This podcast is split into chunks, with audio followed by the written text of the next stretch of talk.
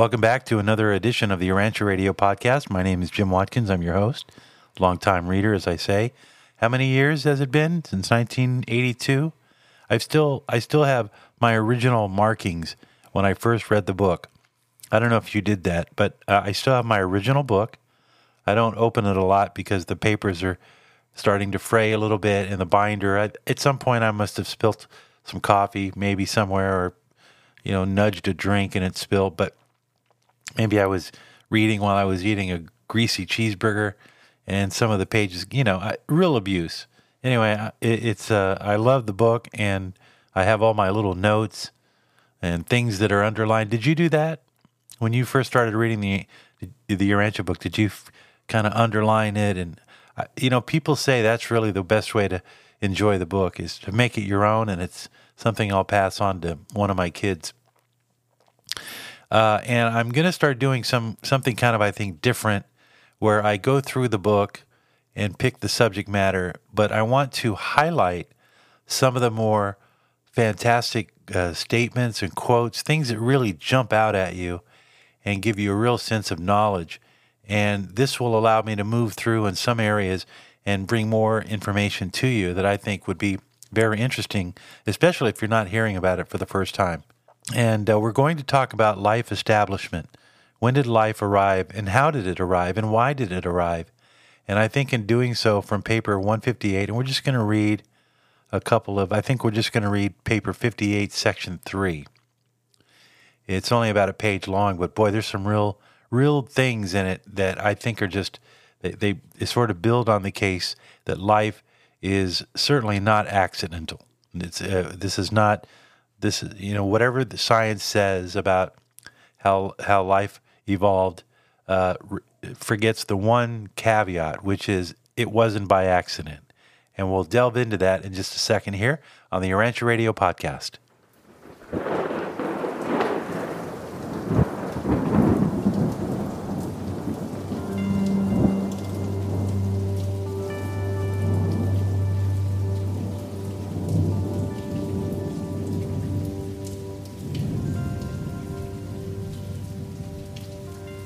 All right, so in section three of paper 58, where it talks about the conditions that were made necessary for Earth to be able to have life, it talks about materialization in space.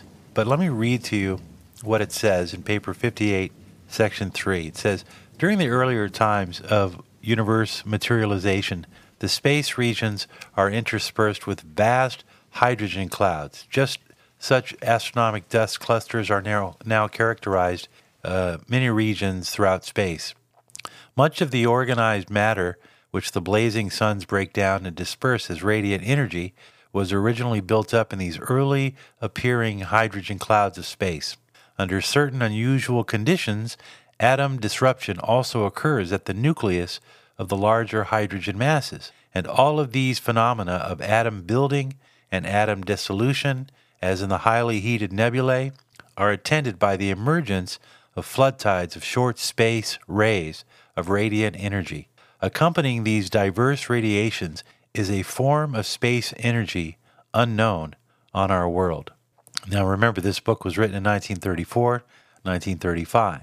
So, even though it's still consistent with the way astronomers see the universe then, there's clues about how, how energy uh, works, how it's broken down, talking about atomic breakdown and disruption, radiant energy, and then it gives us a clue. And if I was more of a physicist, an astrophysicist, I might be excited about this. Uh, but I'm still excited about it because it, it's basically it's not giving away the secret, but it's pointing us into a direction. And I think uh, Joel Garbin has talked about this quite a bit when we've had uh, him on about unknown forms of energy that we're almost there uh, and he says we're closer than we think. Uh, this short ray energy charge of universe space is 400 times greater than all other forms of radiant energy existing in the organized space domains. The output of short space rays, whether coming from the blazing nebulae, tense electric fields, outer space, or the vast hydrogen dust clouds, is bonafide qualitatively and quantitatively by fluctuations of and sudden tension changes in temperature, gravity, and electronic pressure. Now, again, that goes way over my head, but you get a sense from them that there's all of these machinations and interactions going on between energy. And again, this is not accidental causation. This is by direction. This is organized matter, even pre-organized matter that comes into organized into an organized state. Uh, from paper 58.3, section 3, these eventualities in the origin of space rays are determined by many cosmic occurrences as well as by the orbits of circulating matter, which vary from modified circles to extreme ellipses. Physical conditions may also be greatly altered because the electronic spin is sometimes in the opposite direction from that of the grosser matter behavior, even in the, in the same physical zone. Now, does this sound like somebody's making this up? If you're a physicist or someone who understands this kind of science, I'd love to hear from you on it. The vast hydrogen clouds, they say, are veritable cosmic chemical laboratories, harboring all phases of evolving energy and metamorphosing matter. Great energy action actions also occur in the marginal gases of the great binary stars, which so frequently overlap and hence extensively commingle. But none of these tremendous and far flung energy activities of, of space exerts the least influence upon the phenomena of organized life, the germ plasm of living things and beings. These energy conditions of space are germane to the essential environment of life establishment, but they are not effective in the subsequent modification of the inherent factors of the germ plasm, as are some of the longer rays of radiant energy. The implanted life of the life carriers is fully resistant to all of this amazing flood of short space rays of universe energy. All of these essential cosmic conditions had to evolve to a favorable status before the life carriers could actually begin the establishment of life on Urantia. And then I'll read this one paragraph, and it basically talks about the moment that life is implanted. From 58, section 4, paragraph 2, it writes 550 million years ago, the life carrier corps returned to Urantia. And this is a group of 12 life carrier sons of the Sun's order. And they are, their specialty is that they can initiate the spark of life. Think of a super scientist uh, who is a high spirit personality and he works in concert with his other life carrier sons. And they actually work out the plans, the genetic plans in laboratories. And then they bring this or they bring either the, the plans themselves transported to different life planets, or they work out all of the procedural events and then they come to Earth and then they create from pre existent matter the conditions of which they can plant life. So let me read what it says.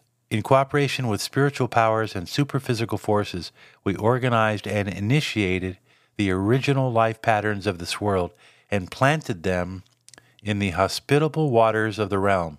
All planetary life, aside from extra, extraplanetary personalities, down to the days of the planet, planetary prince, which is about 500,000 years ago, had its origin in our three original, identical, and simultaneous marine life implantations. These three life implantations have been designated as the Central or Eurasian African, the Eastern or Australasian, and the Western, embracing Greenland and the Americas. Half a million years ago, primitive marine vegetable life, as well as uh, was well established on Urantia. So the math there is that 50 million years before or after they arrived, vegetable life was well established. So what they put into motion was the beginning of a marine life implantation, or what they call the original life platter, uh, patterns. Pretty interesting, isn't it? 500,000 years ago, primitive marine vegetable life was well established on Urantia. Greenland, and the Arctic land mass, together with North and South America, were beginning their long and slow westward drift. Africa moved slightly south, creating an east and west trough, the Mediterranean basin between itself and a mother body, Antarctica, Australia. Oh, wait. Africa moved slightly south, creating an east and west trough, the Mediterranean basin, between itself and the mother body, and Antarctica, Australia, and the land indicated by the islands of the Pacific broke away on the south and east and have drifted far away since that day. And it concludes with this we had planted the primitive form of marine life in the sheltered tropic bays in the central seas of the east west cleavage of the breakup landmass. Our purpose in making three marine life implantations was to ensure that each great land mass would carry this life with it in its warm water seas as the land subsequently separated. We foresaw that in the later era of the emergence of land life, large oceans of water would separate these drifting continental land masses. So there's the initial story, which you would find about how our Earth, uh, our, our Earth uh, ended up having life. Uh, now, maybe this doesn't match up with the story of Genesis, but it's it's my um, observation that as we move into the age of science, there has to be a logical explanation of how life emerged. And, and right now, science is sort of grasping at straws. Some think that life came here through all kinds of different forms, all natural. And this is a specific story of how life is deliberately planted here by personality, spirit personality beings whose job it is to initiate that life implantation whether it's for us or whether it's any number of other worlds. Now, they go on to say that our planet is a decimal planet. They're trying new things here that weren't tried before in order to improve upon the original designs. And that's an introduction to what I think is a fascinating paper. And I think it's also a, a comforting podcast. Trying to share the Urantia book and all of its revelatory information so that you can really grasp just how wonderful this book is. Any comments, email questions? urantiabookradio at gmail.com. Until next time, Jim Watkins, thank you for stopping by. See you again soon.